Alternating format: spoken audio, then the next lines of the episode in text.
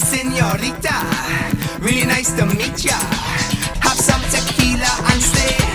Oh. This week on Squats and Margaritas, it's New York Times best-selling author, the hungry girl herself, Lisa Lillien. She's a media personality. She calls herself a foodologist. She comes up with recipes and life hacks for hungry girls. I too am a hungry girl. Her recipes are easy, so definitely got my attention as a mom. She went from a concept to a mega brand, and I want to talk to her about how she did it. Here's my episode with Hungry Girl, Lisa Lillien. Good morning. How are you? I'm so good. Thank you so much for doing this. Well, thanks for having me. Of course, you're a legend. It's almost 18 years, like literally 18 years that I've been doing this. It's crazy. But you built a brand, and I obviously want to talk about food, but I want to talk about that brand building too, because you took a concept and built it into this mega brand. And I'm a mompreneur. Um, I have a three and a six year old and it's it's tough like i'm drowning and admittedly and when i'm focused on my brand i feel like i'm a shitty mom when i'm with my kids i can't turn off my brain and i'm like thinking of a show that i have to edit and i just feel like i'm coming up short in both areas. So want to talk to you about both of those things on the show but i wanted to start with just the story of hungry girl because you weren't always a self-proclaimed foodologist. Like you used to work in tv I worked in TV. Uh, my real background was um, print. So I was a teen magazine editor when I was like 20. And then I worked for Nickelodeon. I worked for Warner Brothers. I was always, you know, in some sort of creative role, but always just like loving food and felt that food was my passion, even though I don't have any kind of food degree at all. Like I am not a medical professional. I'm not a chef. I'm not a registered dietitian. I'm none of those things. I'm. I always just say I'm just hungry, and yeah. so. Um, I, I like I had so much experience in online and I watched all of these big, huge companies spend so much money building huge portals and hiring high level executives without a real business plan. And I've watched a lot of these big operations sort of crumble that it inspired me to like start something small that was just a little bit more um, focused. So it wasn't about building a huge amount of content for a small number of people. It was more about putting out a small amount of content that might appeal to a huge number of people. And it was literally, it was before blogs, it was before social media, it was before blogging. So it was a very open playing field, luckily for me. So there was yeah. no competition. Did you struggle with imposter syndrome? Like going into the food industry as like not as a nutritionist, not as a uh, chef, um, or did it? You're just like, no, I'm doing this. yeah, I mean, it didn't occur to me. I think everyone else around me was like, "Well, why? Like, who are you, and why is anyone going to listen to you?" Because remember, there were no blogs, so now blogs make everybody have a voice. Yep. And of course, whether it's just like your sister, your aunt, your cousin, your mom reading your blog, there's an audience. But back then, everyone was like, who is going to care what you have to say? Everyone. it's like I am a food gossip. I would be the person that would stand next to you at the supermarket. And if I saw you picking up certain products, I would actually say, you know what? If you're looking at this, this is what you should get because this is way better. And I'm like, I just want to share that information with the world. Oh my, I could not relate to that anymore. That's exactly why I wrote my book and I do squats and margaritas. It's like I found out a formula that works after all these years. And my writing coach was like, who would listen to you? Like, are you a trainer? Are you a nutritionist? And I was like, no, but I've done the work because I I battled bulimia, anorexia, um, just restriction and deprivation. And I said, I did it for 20 years. And now I live like this. And I just want to help women and share this message. But it was the same thing. She was like, Why would anyone, you don't have any background in it? But I was like, I have lived experience. And that's what makes me wonder too. Like, did you ever struggle with your weight or any kind of disordered eating that kind of inspired you to find this field? Well, yeah, I was like a chubby little kid, and I grew up with a mom who is a yo yo dieter. To this day, my mom goes up and down those same like 30 pounds and will say to me, I just ate a whole bag of broccoli. Is that bad? And I'm like, Mom, you've been on every diet that has ever existed. You don't know that broccoli is healthy? Like, so I did. I grew up with a little of that. It's the credibility thing. Like I remember I had a friend, like I started the daily emails because I was a reader of Daily Candy back in the day. And Mhm. I was like, I love the concept of this daily nugget of something that's going to help somebody, whether it's a local restaurant find or a cool product, but I applied that to food. And so the email list was growing and growing. And a friend of mine said that he had a literary agent friend and that I should go meet with her. And I was like, oh, cool. Let me go sit with her. I have never been so belittled in my life. This Right. person was literally like, seriously, like, who are you? Like, who would care about anything you have to say? Yep. Like, why would anyone care? I was like, that's the whole point. It's like a new approach. It's like, Yeah. I'm a friend next door. I'm authentic. I can write in a fun, relatable way. I have ideas. So who wouldn't want to, you know, I have confidence in this potential brand, but I did leave Yeah. that meeting. I was like, whoa, maybe I'll never write a book, but, but and look at how many have you written? I'm on, I'm on number 15. So it's Okay.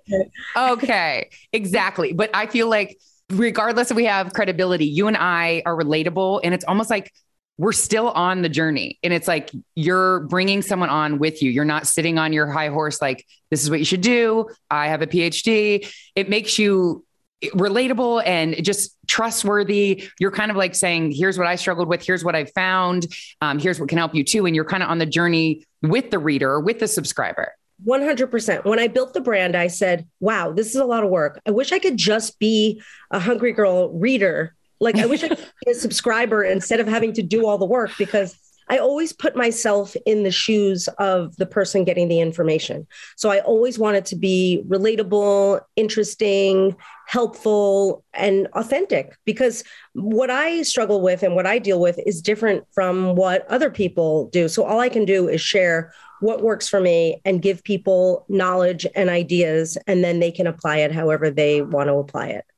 And you have like it just started out with the daily like tips. How did it evolve into the empire that is Hungry Girl today?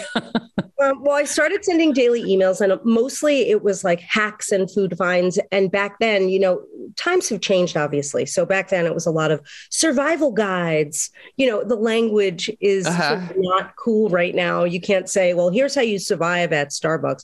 It's more like it was tips and hacks on how to order or things that worked for me or things that I liked. Because, in all honesty, my audience was and still is diety yep. and they, a lot of them still count calories or just want that information.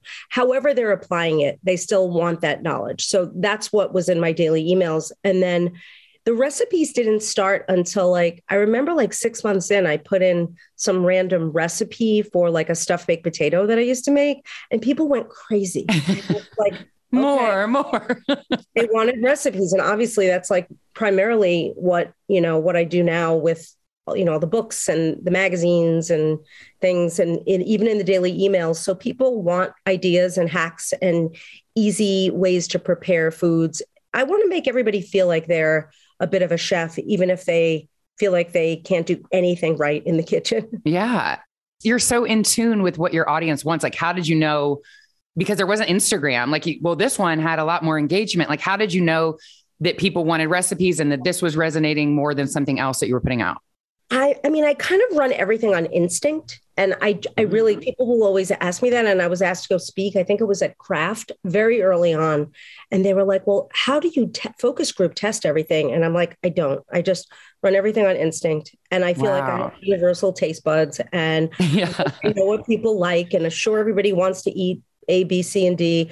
But I run everything on instinct. And I remember the, the guy, like the executive at Kraft, was like, Well, how do you teach people to have good instincts? And I was like, uh, You kinda don't. right. It's tough thing to do. But yeah, you got it or you don't.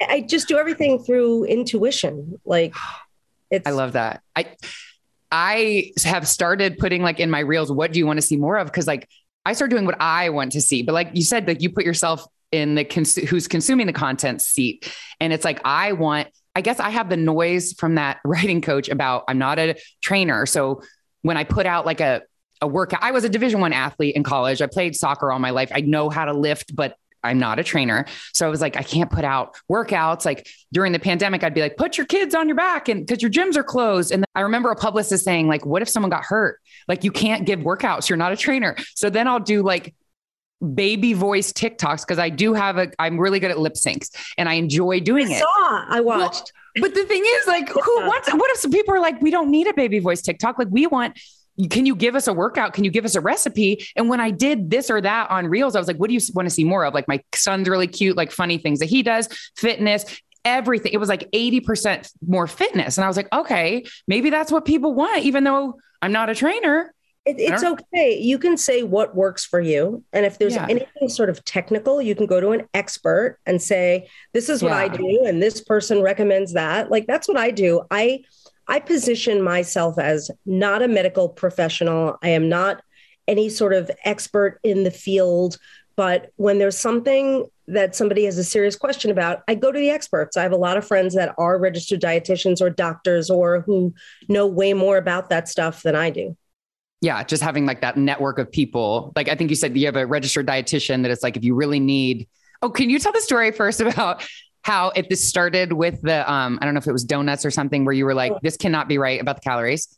Yeah, that was amazing. Like I, I just remember we were eating. There was a place called the Slender Sweet Shop. I don't know if I should name it, but it's gone. It's. I can mute it.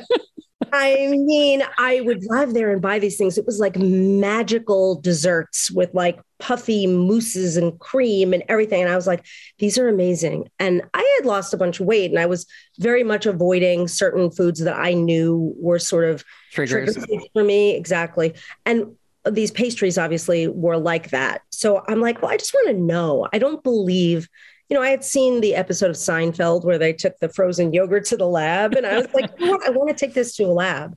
And so I researched a lab and, and drove these pastries and brownies and whatever in my car to like this place an hour away from where I lived and spent a whole bunch of money and had them tested. And they came back with twice as many calories than Ugh. they had. And I was like, wow, this is like, you know, knowledge is power. I wasn't angry. I was like, okay, I'll either eat half or I won't eat all of them. But I, I at that point, it made me think. I'm like, well, I'm nutty, and I think people would benefit from my passion for doing things like this. A lot of people don't have the resources or the time or the energy, but would appreciate somebody who cared that much about food to bring them information. So I never Yeah. really outed that place, I but it can- did I can block that. This can be edited. This is not live. We can not out them if you Well, want. like this is the weirdest thing. Like four years ago, I decided to drive back there and see like what was going on there, and literally the roof had caved in. Like literally, when I it was like probably Karma. I went there. I'm like, oh, this is so weird. karma. yeah. They were lying to the people. That you just makes me think about the calories. For someone that struggled with anorexia and bulimia and is finally ish, like healed ish um, with the mental stuff, I hate that there are calories right next to every menu item. Like I just want to eat what I want to eat now. And to see it right there, and I know it's help it, I'm sure it helps a lot of people, but not people that are in the eating disorder recovered ish community. It, I hate it. I know. Well, there's a few things I want to say about that. One, first of all, you know that there are a lot of restaurants that will try to get out of that by changing the name of some of their locations so they don't have enough. Like, I'll give you an example Houston. Yes. So, Houston's changed a lot of their restaurants to Hillstone in New York City because if you have under a certain amount of restaurants, you don't have to post the calories. So that's, Wow. that's a workaround. But I did, I've talked to people that work at restaurants and I've talked to health professionals, and they say the information on the menu does not help people make smarter choices typically. But for me personally, like I don't mind it because I am like a big believer in knowledge is power. Knowledge is power. And if I look at something on the menu, and I do, I'm, I'm sorry, like I know not everybody does these days, but I'm aware of calories to some degree. And I Yeah. always like it's like you can only eat, you can't eat everything you want all the time. So it's a given, it's a balance. So if I look at a salad on a menu and I'm like, wow, that salad has 2000 calories. Well, let me look at what's in that salad. I won't throw the salad away. I will, like in my brain, I'll just be like, oh, maybe I won't eat all the noodles or I'll dip the dressing instead of pouring the dressing because at least 500 calories are coming from the dressing. Mm-hmm. Like, and if that thinking is not for everybody, that's okay. But that's still kind of how I operate, and a lot of the Hungry Girl readers operate that actually makes complete sense because that is what I do without seeing the calories. Like I will make little swaps or edits. Like, and people do love that. Like when you do the legwork for them, like here's my mm-hmm. Chick fil A order. Like at Chick fil A, I get the grilled chicken club, but I don't eat half the bun. Like I put the bottom bun and then I put a lettuce on the top, but then I have a handful of fries. And I say, I do this because I don't need the bun. Like I don't, I'm not going to think about the bun for another second, but I do need the fries. And if I have fries, I don't feel deprived because I got fries. And I'm learning now it's more about like what your brain, if your brain sees all this diet food, it doesn't feel satisfied. So it's like, I got the fries. I'm good. I can stop with just a handful of fries. And, you know, I, I totally agree. And I feel like there are some people that are more all or nothing. So they don't yes. understand because no. it's like, when I was even younger, we'd go out and we get like, you know, we go to McDonald's and get fries and a Diet Coke. And people were like, why are you getting the Diet Coke? And I'm like, first of all, well, I, I used to just like the flavor of it. I don't really drink soda anymore, but I, you save where you can. It's about, yes. you don't have to eat everything all the time. It's totally fine to just cut where you want to that's exactly what squats and margaritas is. It's having those daily indulgences that you need to have. For me, it's something sweet in the morning with my coffee. I have it every day. I don't have it after every meal, but if I can have that and I can have, I, I truly drink a glass of wine or margarita every day. If I can have those things, you make allowances elsewhere with something that you don't really need to have that you're just eating to eat it. Like the bun on a sandwich i don't need that. I need my wine or i need so i'll i never deprive myself of what i want to have. And i just make allowances for it somewhere else in the day and you keep on moving.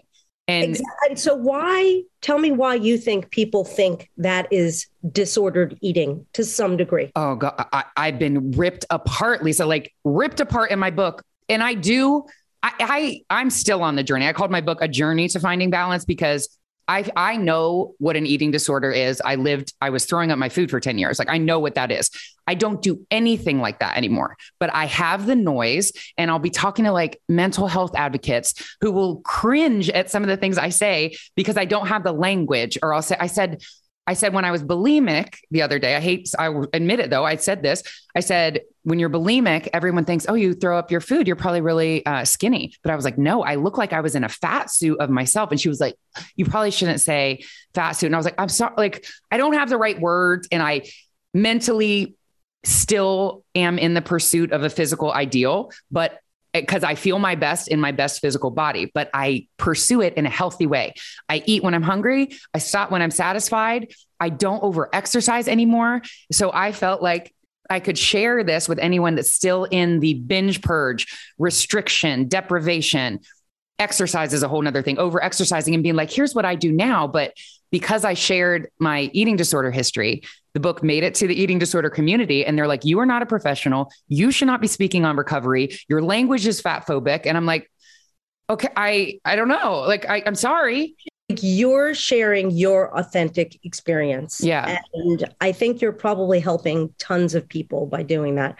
And like, I try very hard to never be preachy or say, like, my way is the only way. I firmly believe I want to give people as much information about whatever foods, recipes, and then they can make their decisions. And it's mm-hmm. really more about whatever works for them. But I do find people want that magic bullet. They yes. want one answer. They want to know, well, I only eat natural foods. If I shop at Whole Foods and I eat everything natural from Whole Foods, then it's healthy and it doesn't matter. Nothing else matters. And it's just not true. If you eat all organic food, that's not the answer. There's no one enemy. It's not about mm-hmm. eating non GMO. It's not about necessarily, unless you really have to for health purposes, right. avoiding gluten or any of those things. You, so you share what works for you. And this yeah. may, I was so compelled to share this because I struggled for so long that I was like, I have to tell the woman on the treadmill who was me seven days a week, would not take a day off, only ate salads to be like, listen, if you just calm down and i had so many rules on myself like today's not a drinking day and i'm not having uh, sugar during the week, but then you binge on the weekends and then it's a cycle. I found balance where you have what you want to have, you make allowances throughout the day, you work out, you still move your body because I need, I want to exercise, I want to be strong, but maybe three, four times a week, not seven. And I'm telling you, you couldn't pay me to not work out seven days a week.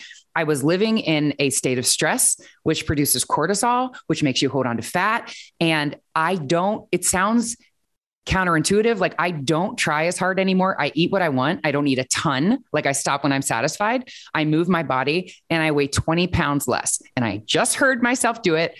I'm going back to a weight loss. But what I used to do to my body in pursuit of a weight loss and like harming my body, and I weighed 20 pounds more. Enjoy your life and the pursuit that you're trying to achieve can be achieved in a healthy way and you don't need to stress out like that. That was my message. Like get off the treadmill. Eat when you're hungry. Like I'm a hungry girl too and I just started being an eating girl because I would be like no, calories in versus calories out, deprive, restrict, because that's what women are told. And it failed me for 20 years. And now I eat so much more. Um, and I turn my metabolism back on and I feel like my body trusts me again. And this is how I live now. It works for me. And I'm going to share it with the woman who is dieting and working out and not seeing results. But because I shared my story to try to get credibility with the reader, because I'm not a nutritionist, the eating disorder community was like, you should not be talking about this. But like you said, you share what works for you. And I know that it resonates with people because people will message me. And I'm going to continue to share my story and share what works for me because I struggled for so long. And this may work for someone else who's still in the struggle. Absolutely. And not there's not one answer for everybody. Yeah. And sometimes when people just like they want to pick at you and complain, it means, you know, you've arrived. They just like they want to tear you down. So well, I wouldn't thank you. much about that. But yeah, I mean, over the years, I used to be so sensitive. You know, social media was not part of my world when I started. It was like I had a one way communication with my audience. And occasionally, you know, we'd get like 25 emails a day. People, usually it was like love letters, everybody being Yeah. very thankful. But the minute social media came around and like all of a sudden Facebook grew in my world to be pretty huge, it like freaked me out that everybody or so many people were saying all these rude things. And I was like, whoa, Mhm. like what? if you don't like what is going on here, you can leave. There's no, and like I remember it was my husband who was like, you should just block those people. It's like if somebody came into your house and sat in your living room and started saying obnoxious things and throwing things around, would you not make them leave your house? True. Yeah, I would. I like So, that. I don't- I don't allow that stuff. It's not like we even have to do that that much anymore. But like if people are going to be rude and obnoxious, just this is not for you. It's not for everybody. Like And it, what they're saying is more says more about themselves. It's something that they have within themselves that you're triggering. Like when people go at my body, like she's a man that looks like a man because I have muscle, and it's like I was like, well, that was mean, and that one bothered me for so long. They're like, this is a woman, and it was a picture of me working out, and I was like, but then I'm like, whoever said that, like they have an issue. Maybe they're trying to build muscle. Like you can't. They're just throwing stuff at you right, people because it's be their very mean. noise. Oh I God. remember I, I, someone wrote in and said I was really short. Like they saw me on TV and like you're so short. Like you look like you don't look normal. I was like, oh my god. What? And I was wearing four inch heels. I'm like, They're Wow. con- they're they have noise about their height. That's what we say to that. When did you get to the point of like just block it and move on? Because I'm still not there. I want to see what they have to say. I, I, and sometimes I try, you know, it's funny through the years I change because sometimes I'll actually take the time to respond if somebody seems reasonable and like they have a point and I want to respond. Mhm. And usually, if you do that, they're appreciative of it. But if someone is just being mean for the sake of being mean, like I'll usually just like write it off and be like, well, they're really unhappy. And you move on. You just kind of have to. The world Yeah. is a little, social media gives everybody the opportunity to say things anonymously. So, like, you're walking down the street and you see someone wearing a really hideous sweater, are you going to be like, "Your sweater's ugly"? No, because that person's going to look right at you and be like, "Like, what's wrong with you?" Yeah, like, you're short. You're like, Right. social media allows you to do that. It's just like you say whatever you want, and there's no repercussions, and there are no rules, and it's like the wild, wild west. So, yeah, Yeah. but I love your husband's advice. Like if they were sitting in your living room saying that, you'd be like, "Excuse me, bye." So block, bye. exactly. Yeah, Uh, that was years ago, but I love it. Would you say that you live a balanced lifestyle with like exercise, um, eating what you want, alcohol. One million percent. Like Great. I, I absolutely like. I go out to dinner. I have a cocktail. I'm not a huge drinker, but I will have a few cocktails a week. Um, I love making cocktails. I have Hmm. tons of amazing cocktail recipes. oh, I do. I eat what I want, but I don't eat everything that I want. And I do plan. I mean, my nature. I'm a very like high level executive functioning brain person. So I think about my day, and food is part of that day. And I know if I'm going somewhere later, I'm going to eat A, B, and C. That I'll try to make smarter choices throughout the day, but I don't obsess over it. Um, but I, li- I like to be prepared. I was always like the student in school who brought like the two sharpened number two pencils. Mhm. So, like, Are I- you firstborn? Third, I'm the baby. Okay. Oh wow. Okay. I'm firstborn and I feel like you're describing me. Um, but then it got so perfectionist that it turned into an eating disorder because everything had to be. And so you maybe it didn't go that far. I needed to be a I've third. never had like an eating disorder, but some might say counting calories is a disordered eating thing. But I I've would- never like No. I've never binge or purge or any anything like that. like I've noticed, and I I wasn't either. Like I wasn't. I was going to write this book, and just I said I just want to help women. They're like, no, you have to tell your story. When I told it, I get so many messages like you're the first person I've ever told. My husband doesn't know because it's like when you put it out there, and now it's like I share everything because I feel like my big one, the bulimia is out. It's like I'll share too much, but I'm like nothing is scary anymore. I feel like I'm just lighter and. I want to build a community. Like I had Katie Couric on talking about her bulimia.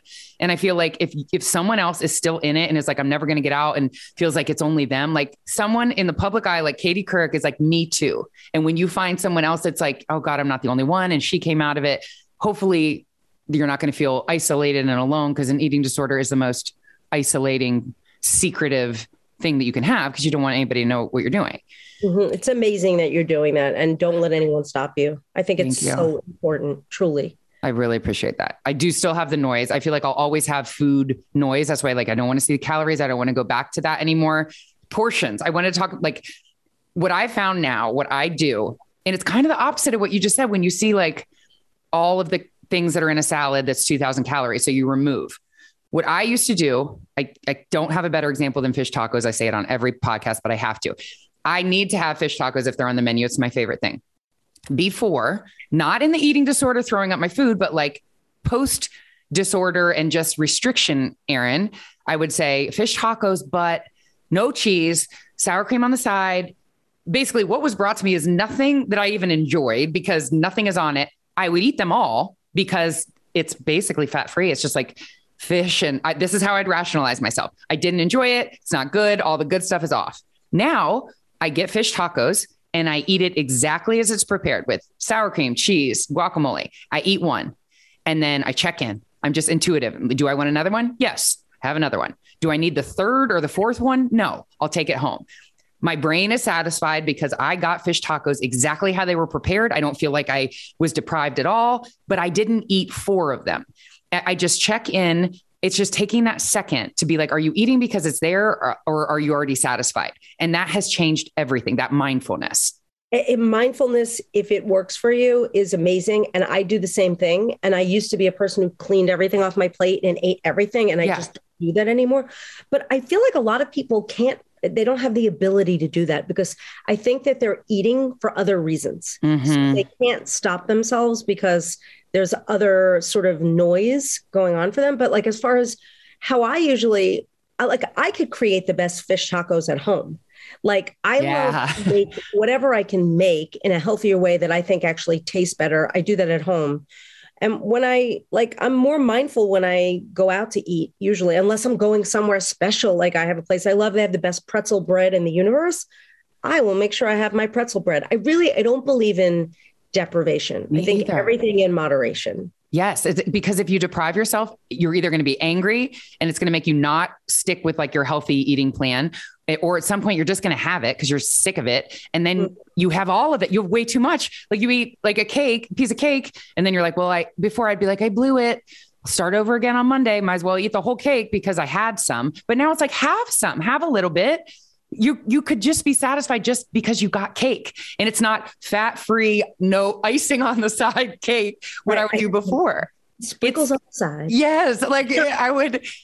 There were so many rules, Lisa. Like I would be like, I can't have that. It's during the week. I can't drink. Yes, the rules get people in trouble because you hit the nail on the head with the, well, I'll start tomorrow. Like growing up, my mom would be like, okay, I'm starting my diet Monday. It's only Wednesday now. Let's pick out for the next five days. And then Monday Mhm. would roll around. And if at two o'clock she made a bad choice, that was it. The week was gone. Yes. when I started Hungry Girl, it was more like, you know what? This is a lifestyle thing. You have to just Yes. live like this forever. This is not anyone can lose weight or do whatever they think for a, a period of time. That's why it always frustrated me when, like, I have had friends that have seen a lot of success with very extreme weight loss measures. But if you don't sort of um, add in that, like, this is a lifestyle and live this way forever, once they flip the switch and they don't eat that way, they've gained it all back and more. Yes. This is So that- sustainable, Yeah. a lifestyle. It's not sustainable to be on a diet. And then you think now it's like a new year. Everybody did dry January. I was like, hell no, I'm not doing dry January, but we'll do a dry January or a cleanse. But then I, I want to be like, and my sister does it. Love you if you're listening, but I would be like, what happens on February 1st? She's like, no, we just go back to drinking. I'm like, I don't understand the point of it. Well, we didn't drink the whole month, but I'm like, but for what? Like you're, it's not sustainable. It just, it doesn't, I don't understand that. Right. And then so and then a lot of times the mentality is now you reward yourself and you're Yeah, eating right. more like the next day. Like, yay, it's been 30 days. Now I need to do 10 times more of what I would have done normally. That is how I used to live. I would during the week, I'm going to eat clean all week. And then on the weekends, treat myself. So I would eat really bad or I would drink, I wouldn't drink all all during the week. So then it's like I drank a bottle of wine on Saturday night because it was my drinking day and I had to finish it because I can't have it the next day.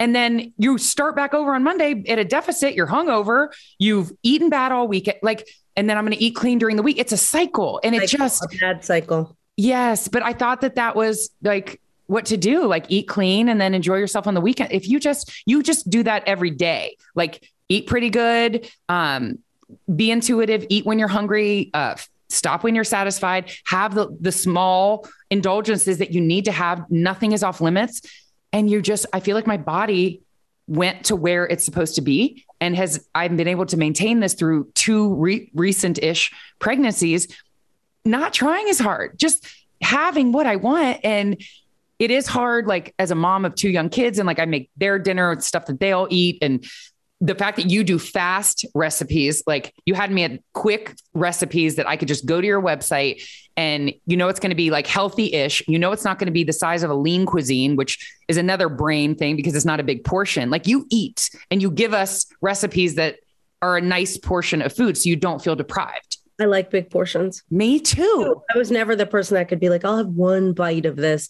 Big portions to me. And again, it's about knowing what works for you. Yes. And my way is not for everybody. But if if it if it's helpful to people, I love it. I, I've heard from thousands and thousands of people over the years how much I've helped them, and nothing makes me happier. It's just that's why I do what I do. truly. Exactly. When did you feel like passionate about it and just like confident enough in it to like make that pivot into I'm doing this? Like that you're like it, you left your job that was already like Yeah, set. I was I was a VP at Warner Brothers and I Wow. liked the job and it was fun, but I'm like, no, this is like my calling. I, I need to do this. Something just there was like a corporate therapist that came in to like fix our very dysfunctional little team. And he's the one that inspired me because he actually said to me, All right, Lisa, as part of this exercise, I interviewed four people that report to you and four people in your past that you have reported to. And every single person described you as entrepreneurial. So why haven't you started your own business? wow. I was like, uh, because I just like I always talk myself into and out of ideas. So like I could come up with 10 ideas and then tell you 10 minutes later why they're all terrible. Yeah. But when the idea for Hungry Girl came into my head, I was like, I need to do this. So I just We're so glad you did. and you're just so comfortable, like you're everywhere, like Rachael Ray, Dr. Oz. Like, was that a hard transition to just have this concept and kind of be behind a computer to like on TV? Because were you on like when you were at Warner Brothers, you were kind of behind the scenes, right? I'm always behind the scenes, petrified of being on TV, petrified of public speaking. all of the What? So, like, I could talk for hours about like face your fears. That is the way to like whatever grow as a human being. I was so scared of any of that stuff. I remember my first there were two like my first appearance on the today show i was so scared i wanted to turn around and leave the studio i was like Oh. shaking Yeah. First book signing again like a public speaking i would be the kid who would stay home from school the day that we had to do oral book reports so i was so afraid of all of that but i you know you just do it and you face it and it gets easier and easier and you learn to love it that's it like gets easier. Yeah. You found your calling. You're supposed to be doing this. So I'm so glad that you faced that fear. And I- yeah i am too i'm, I'm really happy about it what is next? Like where what's next for Hungry Girl and for just for you personally? Uh, well, I have more books and magazines on the way. I have an Amazon show and a podcast, and like I do a whole bunch of stuff for Hungry Girl. But like, believe it or not, I'm going to throw a curveball at you. I'm very into true crime. And, I am too. 2020 Oh. is my favorite.